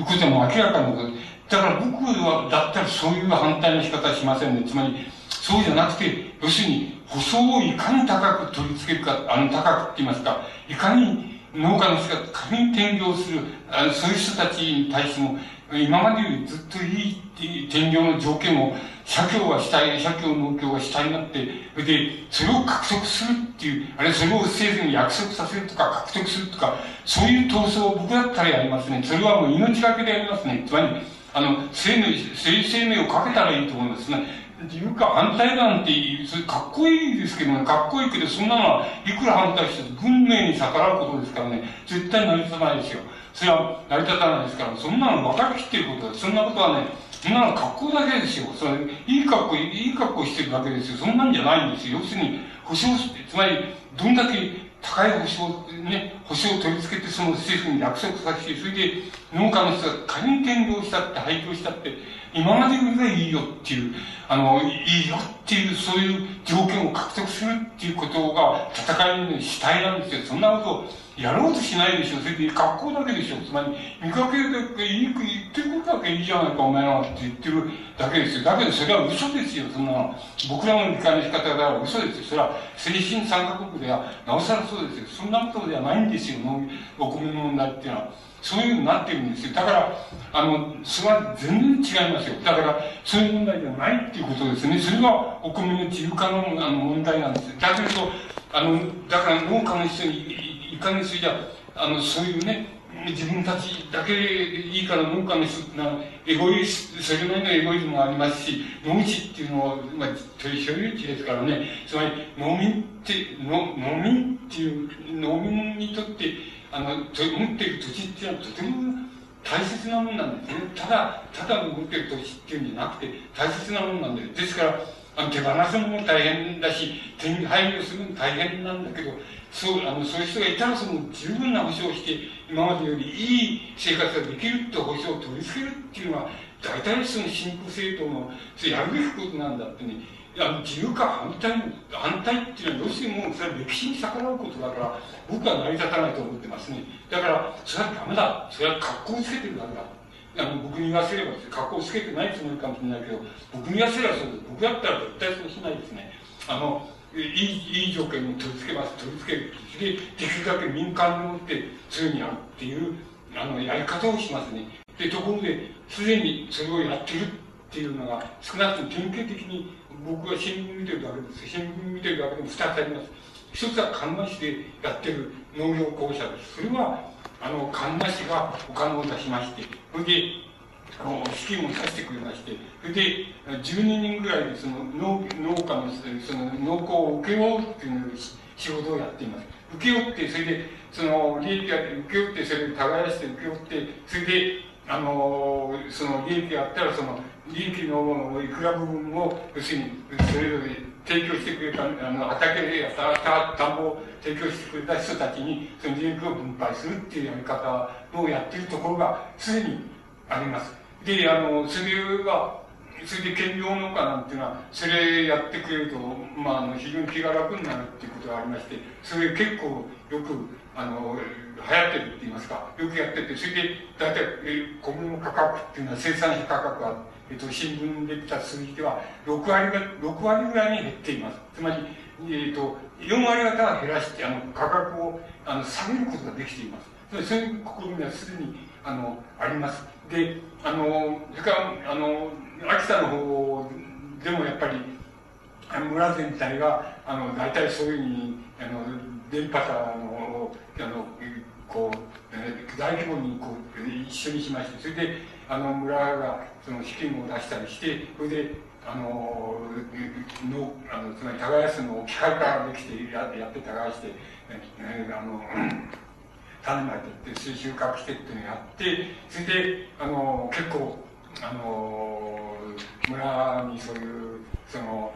それをどう、どう農協に売ってもらうかとか、どうそれを分けるかとか、どういう、そういうのをやってるところがあります。つまり、すでにそういうことをやってるところっていうのはあるわけです。で、それと同じことをやって、要するに、あの、要するに、あの、談合できる、あの、電波だっていうのをとにかく集約しておいて、それで、まあ、一種の経営体みたいな風に作るっていうことだと思います。経営体みたいにして、それで、利益はもう分け合うってそれで、それはできるだけ、あの、政府のお世話にはならんって、民間で、あの、自分たちだけでやるっていうことが、要するに農農業、第二次農業革命の非常に大きなポイントだと思いますし、思いますが、僕だったら、やっぱりそういうふうにの農家を説得するっていうことをやると思いますね。だけど、そうじゃなくて、あの、お前俺たちと一緒にね、あの、自由化反対してくれ、デモしてくれなんていうふうにして、そういうふうにデモに動員したりしてるでしょう。つまり、そんなの僕になせはちょっと違うよ、それはって、まるで違うよっていうふうになります。そんなことは、じゃないんですよ。そういうことじゃないんですよ、やる、やるべきことってだからこ、それは違います。あの、僕が言う、僕だったらそうします。で、そういうふうにあれします。それで、あの、それで、えー、世界のその農産物市場に、あの、うん、と十分対抗していく、そういうやり方って、あの、価格も対抗する品質は、今申し上げましたそういう日本も、ブランド米を持ってくればもう、絶対他の国のあるよりも、いいお米を作ってますから、あの、そういう、それをも主張します。それから、あの、これは、大抵や、ご飯を大抵食べた時の、あの、試験ですから、あの、加工米っていうのは、あの、なんか、加工する時のお米っていうのだと、どんぐらいあの、あの、タイ米とかアメリカ米とかっていうのは、順回いい、いいわけです。それで良かったりするわけです。だからそういう時はまた別な試験のことになるでしょうけど、少なくとも足りてくる限りは、日本のブランド米っていうのは、えー、はるかに優秀だっていうことが、あの、分かってます。それはやっぱり農業国たる理由があるっていうふうに、僕はそう思います。で、あの、いわゆる世界の三先三先進地域みたいに、あの文明化が世界の中でその進んでる、そこ、そういうところでは農家をやるっていうことは手間がかかって、それで利益はあんまり手間がありにはないもんだよなっていうふうに、あの、なっていくもんなわけです。それで兼業の農家を従って、あの、やるわけです。あの、兼業の農家になっていて、専業農家が少なくなっていくっていうふうに、だんだんなっていくわけです。ですから、あの、そういうところでは、どっかで農業の、その、なんて言いますか、いいやり方っていうのをどっかで見つけ出していかないといけないっていう、つまり、いうことはもう明らかなことですから、それは、それをやっぱり農業革命の問題として考えれば、この、考えれば、その農業の部分自由化っていうのは、すごいいわば、一番最初の兆候だっていうふうに僕は思います。これは、なし崩しよりは少しはいいんだよっていう、えー、やり方だっていうのは、だけどやっぱり古速ですよね。あの、本当ならばもう大胆にこうなんだっていう農業の現状っていうのはこうなってんだ先進地域ではこうなってんだであのだからこういうなるになるってことはもう分かりきっていることなんだから今我々はあのここでその自由化やってその価格を下げる方策っていうのを取る。それから保証と保証はあのできる限りやってに従来農業やってるようないい保証良くなるような生活が良くなるような保証は必ずするっていうそういう約束をするっていうようなことをきちっと言ってそれでやればそれはいいわけだけど今の連合政府にはそれはできませんよね。それからできませんしそれからあの社会と共産ってもうなんて言いますか昔のね昔のあの、それから全、あの、まあ、こちらもそうかもしれないけど、あの、の影響もそうだけど、戦、戦中からのその、えー、あの、全、全日本の農業組合みたいなのあるわけですけど、そんな、もそうなんですけど、それは前のね、資本主義が交流期の時のね、考え方を脱することができないし、今全然違うんですよ。だから、あの、そういうこと言いやらない逆にね、反対って言うんだからね、僕にね、ちょっともう、奇想天外だよっていう、私の考え、奇想天外だよって、だからもうね、そういうのは、あの自民党だけやればいいんだ。自民党の農協議員だけ言えばいいのに、自民党の農協議員と社協とその 3, 3つが言ってるわけなんですよ。だけど、それは違いますよって僕は思います。それから、まだ、そういうことつ違うことなんだけど、あの、つまり、消費税ってなんですよ。公務で消費税反対って、これも、これは前に言った、前に言った言ったかもしれないですけども、あの、今申しましたように、消費税反対っていうのは、消費する分がね、あの、所得のよりよりもね、国民の所得のうちね、消費分する分が少ない時にはね、そういう消費税反対でいいわけですよ。だけどさ、所得税でいいわけです。だけど、先ほどから言ってる世界の産地域ではね、参戦新地域ではね、所得の半分以上消費になってるわけですよ。で、しかも、選択消費がまた、その消費の半分以上になってるわけですよ。そうしたら少なくとも半分から4分の1っていうのは、選択消費をあの緩めるか出すか、ね、緩めるかしあの脇を締めるかでもってあの税金の加減ができるってことを意味するわけですよ。つまり払う税金の加減ができるってこと加減ができる分は少なくとも2分の1から4分の1えー、4分の1のね、あるいはあの範囲内で、要するに、あのもうあの選択消費が、で、加減ができるっていうことになってるわけですよ。ですから僕はそれも反対だと思います。あの、消費税主体にした方が、あの、主体に考えるっていう方が民衆的なんだと思います。民衆のためっていうのはそういうことだと思います。それから、あの、つまり今政府が、政府が企業企業家は盛んにその所得、所得減税をやれって言ってるでしょ。あの、僕は、あの、僕は、それが、まあ、あの、あれだと思います。あの、あんまり効果ないよっていうふうに思います。その、世界産地域は効果ないよと思います。つまり、皆さん、それはもう、それは皆さんの方がよくご存知でしょう。例えば、皆さん、えっ、ー、と、えー、月給20万円だとするでしょう。で、税金や、うん、取られて19万円、えー、19万円だっていうのは、ちゃんと、えー、会社からこう、引かれてこう来るわけです。で、税金取られたと思ってるわけですね。だけど、本当言うと、あの税金取られたって当たり前だと思ってるからさあの19万円が例えば19万円だったらそれで所得税まあ2%、えー、あのね、2%所所得税を減税したとつってあの今まで19万円だったのがね18万7千円になった。で皆さんそれで考えてもいいと思思いますか？思思わないでしょつまりあの19万円だったが18万円7千円だったっていうか18万5千円になったって皆さんのなんだって思うだけですよ。それはサラリーマンやった人ならすぐ分かるはず僕はやったことありますか分かりますけどそんな気にしないですよ。その19万円が18万5千円になったらはあって減ったはあって言うだけですよ。それぐらいしか効果ないですよ個々の人に対して。だけどそだからそんなのは僕はそれは悪いことを教えて悪いですけどもつまりそれは起業家とか政府にとってはそれ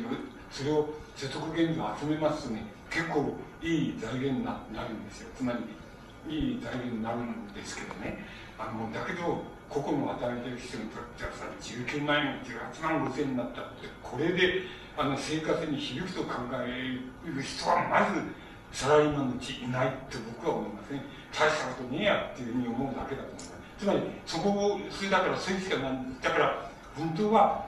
所得減税を所得減税をはじめやった方がいいんですよ。いいんだけどそれは絶対にやりませんよ政府やりません。政府は企業側はそう考えません。だけどあのそれをやった方がいいいいんですよ。だけど、うん、だけどそれはやりませんね。それでおまけに借金をったらそれもまたねあの、所得減税をやれとか、早くやれとかね、そういう、そういうことを言う、ちょっと言うわけだけどさ、そういうの働いたことない人が言うことだよね。あの、サラリーマンならよく知ってるはずですよ。19万、19万、20万のあれでもって結局19万で、それで18万5千円になったっていうこと、5千円ね、あの、って、こう、あれ、5千円っていう、あれが、所得減税で5千円増えたとか、所得減消費税減ったり、消費税はそこで取らないので、使うところで減るわけですけど、所得税がそれで5千円前後した、プラスした。で、19万、うん、5千円になったとかだってこれは、サラリーマンにとってはそん。なに響かないっていうか、響いたとは思いません。し、それでも家計がどうなるっていうことはありません。それよりも、もう、えー、えー、と、所得の4分の1ないし2分の1ちゃん。と響くはずの、あの、こう、選択消費の部分で減ってくれた方がず、減らすことが自由にできた方がずっといいわけです。いいわけじゃないですか。つまり、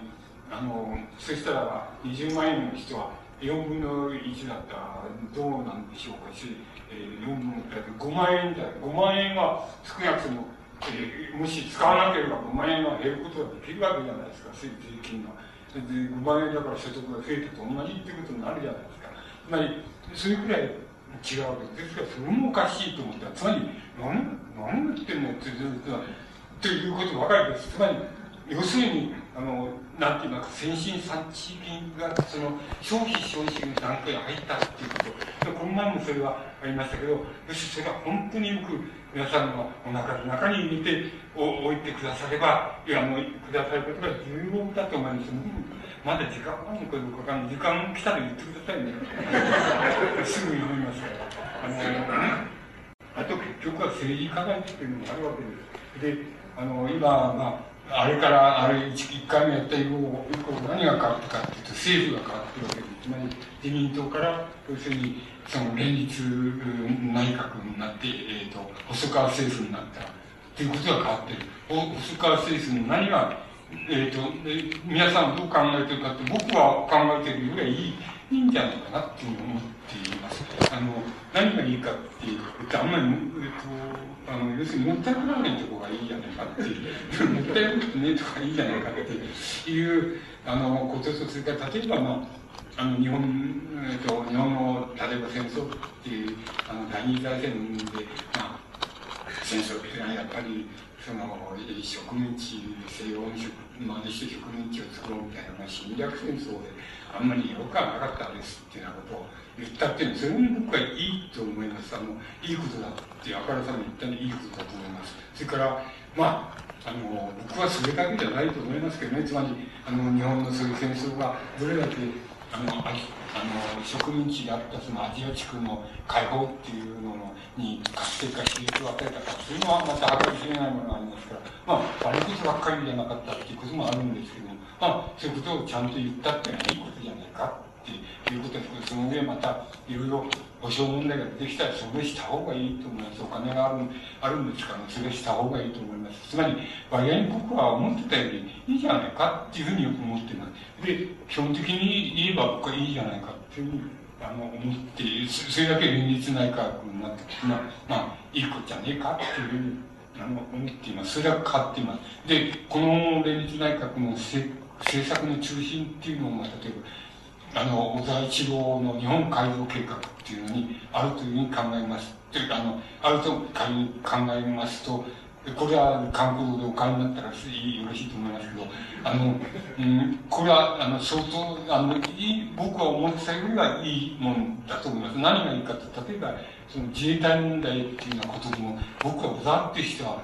あの、えー、つまり相当ラジカルなこと平気で言う人だから、つまり自衛隊を改憲して自衛隊を国軍にしろっていうようなことを言い出すんじゃないかなと思ったらそれは言ってないですね反対ですね。あの反対にあの今の憲法で今の平和憲法で結構であると。ただ要するに第9条もそのままでよろしい。とただ第9条2項目でありますけど第3項目にあの国連国連の決議によるその、うん、場合にはその、えーと、自衛隊を海外に派遣するっていうこともできるっていう項目を第9条第3項として設ければいいんじゃないかっていうことは言っています。で、僕は思うには、それ、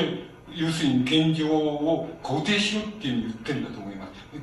す。それだけあると現状は肯定できる。現状はそうなってるわけですから、それをそのまましろってこういうふうに言ってやって、僕はもっとすごいこと言うな、言うんじゃないかと思ってます。つまり、あの国軍にしたり、大企業を廃止して国軍にしろっていうことを主張するのかと思ったら、そうじゃなくて、あそういうふうに言ってます。第三項で、あの海外派遣っていうのは不可能であるっていうのを、その、そういう第三項目で国連に関する限りそうすればいいじゃないかっていうことを言っています。そこは、あの、そこの問題が、問題をそういうふうにしますと、大体僕は、えっ、ー、と、なんていうかね、社会党のう、なん言いますか、社会党の中の大穴部分って言いましょうか。大穴部分はその中に入ることができる、入れ込むことができるんじゃないかっていうふうに思ってます。そのくらいの幅があるんだっていうふうに思ってます。これは、僕はそうあの感じます。ただ、あの、それは要するに、現状肯定ですからね。僕は、僕の本音を言わせれば、それって、そこが一番問題な、今度は、小沢一郎の問題、連立内閣の問題の一番、もう一番のポイントです。一番の、一番考えているとこだけで、考えたとこだけど、一番問題になるところだと思います。つまり、現に今年のこう、あの、海外派遣っていうのをやりまして、海外派遣っていうのはカンボジアにやりまして、それからソマリアにもやってるはずです。あの、で、カンボジアでやって、それで大体2人か3人くらい、あの、死傷者を出してるでしょう。で、こんなの、あの、つまり行って、それで、行ったらその、あの、現地の人、現地の武装兵力と、場合によってはその、チャンバラになって、それで死ぬっていうことあり得るってことは、行ったらそれはあり得る。ソマリアだってあり得るわけですし、あり得ることあるわけです。そうしたらやっぱりこう、あの、国外出て、あの、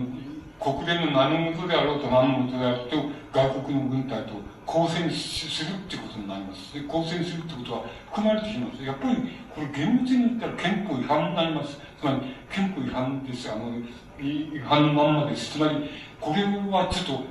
これできないのでね、その、やはり、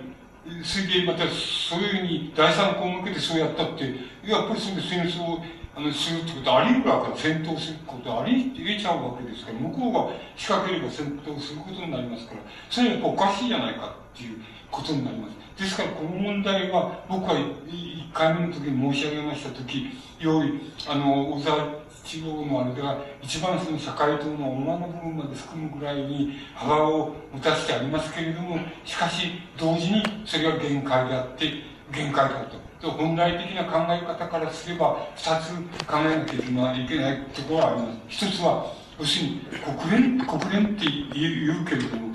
あの、言うけれども、これは、いいですか、つまり、各、各国の国内で起こっている事柄については、各国に自主性に任せるっていう原則は、大原則がないといけないんです。未来にそこに介入していくっていうことは、非常に良くないことで、そうしたら必ず、中の、中は反発するに決まってるわけです。で、仮に中で非常に大揉めに揉めるっていうことがあっても、それは国内、実質的、あの、本質的に言えばもう、つまり本来的に言えば、それは国内で起こった問題を国内、その国が解決するんだ、あるいは国内の国民が解決するんだっていうのが、あの原則にならないといけないんで、国、あの、国連が未来に介入するってのはおかしいんだっていう原則が今の国連にはないですから、だから、それは一つの問題になります。あの、大きな問題になります。それからもう一つはやっぱり、あの、逆に言いますとね、あの、つまり憲法第9条っていう日本の憲法第9条っていうのはあの日本新聞戦戦後憲法って知ってもよくないですけどねあのその憲法第9条だけはいいと僕は思っていますつまり他のことはない僕はないですけどもあのその9条だけはいいと思ってどうしていいかっていうとこれはあの一種の未来性を持ってるからですつまり未来性を持ってるからそれでこれがこれがつまりこの条項がある国家っていうのは現代のところ社会主義国でも資本主義国でも一つもないわけですよ。つまり社会主義国でも資本主義国でもみんな国軍を持ってるわけですよ。国の軍隊を持ってるわけです。そして国の軍隊を持ったら社会主義なんて成り立たないっていうのはもう原則的に非常に明らかなことなんです。ですから、それはあの、幸いなことに日本のちっとも社会主義国でも何でもないんだけど、あの、つまりこう、そういう言い方すれば高度の資本主義国なんだけども、憲法のその、国語も持たないっていうことだけは、9条でもってちゃんとあるわけですよ。で、これは、このことは、実質上国運を、まあ、持っちゃってるじゃないか、自衛隊がそうなっちゃってるじゃないかっていうことの問題はありますけど、こんなことは、条項がない限り、こんなものはいつでも、やめろって、やめちゃうって、すぐにやめられるわけ。憲法改正しなくてもやめられるわけですから、やめられるわけ。つまり、要するにそういう条項を持ってるのはもう、日本の憲法だけなわけです。だこれは、ちょっと、あの、なし崩しにするには惜しいわけですよ。つまり、あの、人類、人類の未来っていうことを考えたらね、非常に惜しいことです。これをなし崩しにするとは。ですから、これはね、この9条っていうのだけはね、あの、持ってた方がいいんです。逆に、要するに、あの、国連に行ったら、要するに、お前らもやめねえかって、お前らも、その、大体核、核兵器を大体やめねえかっていうことで、これは小沢一郎も言っています。つまり、あの、日本海賊計画の中で言っていますね。国連に、核兵器は国連の管理に委ねる。そのために日本を積極的に先頭になって主張しろっていうことを、あの、小沢一郎の日本海賊計画のちゃんとですから言っています。だけど、それもやるし、それから、その後はどうするかって、要するに、国軍もやめないかっていうふうに、日本が先頭になって、そこで主張すればいいんです。つまり、そういうふうにした方がいいいいいいんですよ。つまり、わざわざ、あの、ピカイチの条項を持っているのに、このピカイチの条項っていうのを元に戻す必要はないんですよ。また元に戻すのは、あ、こうじゃないかっていうことになっちゃうわけで。それから、それで、つまりこれね、あの、語権っていうことと違うんですよ。語権っていう、語権って守れ、平和憲法を守れみたいなことで、それは違いますよ。つまり、そうじゃないんで、9条を主張しろっていうことなんですよ。国連でも、なのに、これ主張しろって、先頭になって主張しろ。それで、お前らは、核兵器を、もう、もう、国連管理にしろってアメリカ、大体、第一にアメリカとソ連に向かって、ソ連っていう2年亡くなっちゃったんですけども、ロシアに向かって、で、お前ら持ってる核兵器はみんなも国連管理に委ねろっていうことを、日本が先頭になって主張して、それで、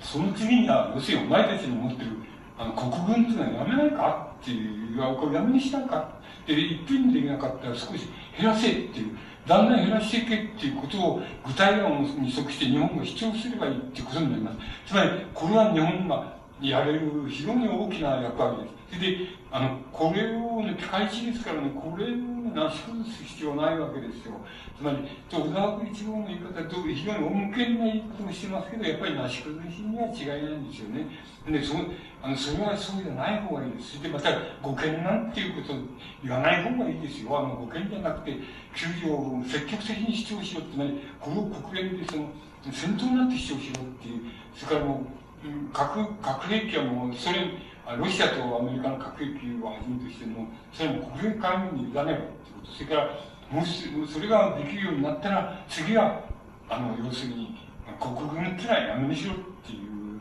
あの、やめにしろってことを主張する。もうそれはもう、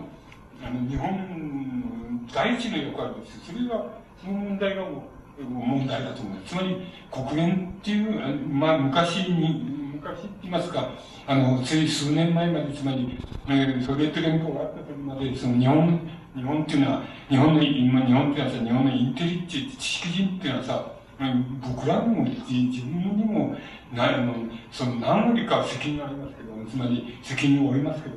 あの、要するに例えば、ソビエト、えー、ソビエトロシアが、その、あれはレーニン、レーニンの、ソビエト作ったソソビエトロシアがその、インターナショナルっていうのを作りまして、それでインターナショナルっていうのは、そのそういう社会主義的な考え方を持った、あの、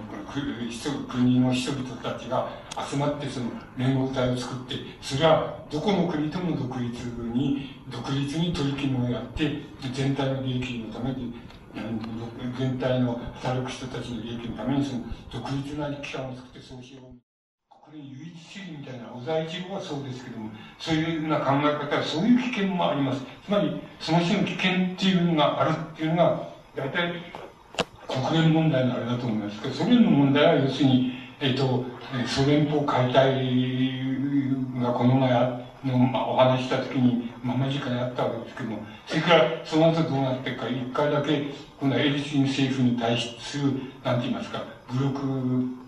武力を交えたって言いますか、武力を行使する、その、なんて言いますか、反乱みたいなものがあって、それで鎮圧された。それは、あの、本質的に非常に、えー、二つの要点があります。一つはやっぱり、あの、えっと、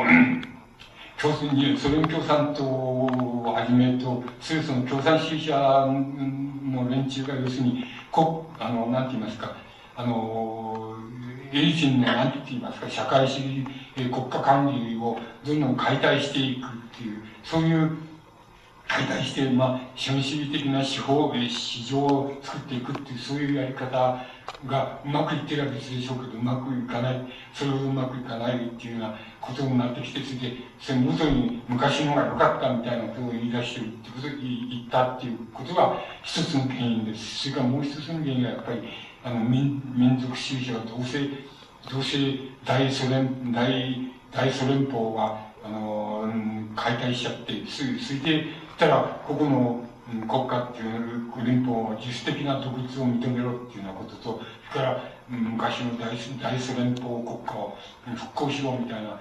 こう、ちょっと、まあ、保守的な、あの、超保守的な部分とか、あの、やっぱり一緒になって、それで、米中政府のやり方に反対したっていうことが、この前起こった、その、あの、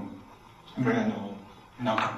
武装反乱、そして鎮圧された武装反乱の本質だと思います。それが、まあ、あの、あれ以降に起こったことで、一番大きな問題だと思います。で、返して言いますと、その、大体そのくらいのことが、そのくらいのことが、あの、この前お話ししました、あの、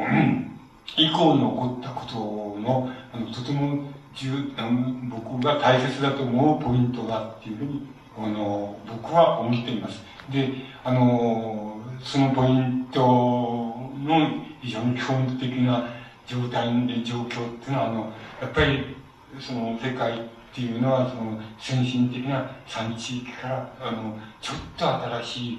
あの、段階に入りましたよって言って、これを、あの、やっぱり、これがいろんな意味で、あの、こう、現れてきつつあるっていうのは、あの、今の現状だっていうふうに、僕自身がそういうふうに、あの、考えております。ですから、基本的にそこのところを、あの、踏まえていかれたらば、あの、大体今の、今起こりつつある問題、あるいは、あの、現代って現代の世界っていうのが、あの、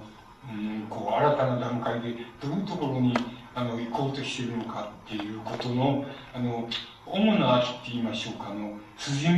ていうのは、その理解で、僕はいいんじゃないかというふうに思います。あの、僕自身も、えっ、と、1年か1年半、あの、なんか、まあ、あれまで文学の方を空にしたわけではありませんけれども、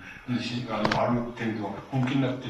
あの、少し突っ込んで、ある、あの、僕なりの、あの、調べ方とか、勉強の仕方とかして、僕なりの結に到達した結論っていうのは、あの、今日は話したことで、あの、尽きると思います。そしてまた、そういうことが、あの、きちっと、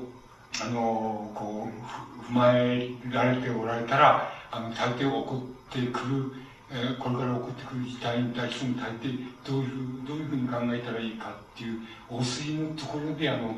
あの、間違ういうことはないんじゃないかなっていうふうに、僕自身は考えております。僕自身は、あの、えっと、うん、間違えてないつもりでおりますけども、お前間違えてるっていう人もいるかもしれません。あの、それはもう、致し方がないことですけども、僕自身は間違えてないっていうふうに、あの、思って、えー、あの、おります。えー、あの、今日、このパート2で、あの、これだけのことをお話しできたらね、これは、だけ持ってる名というふうに思っておりますここで一応お話し。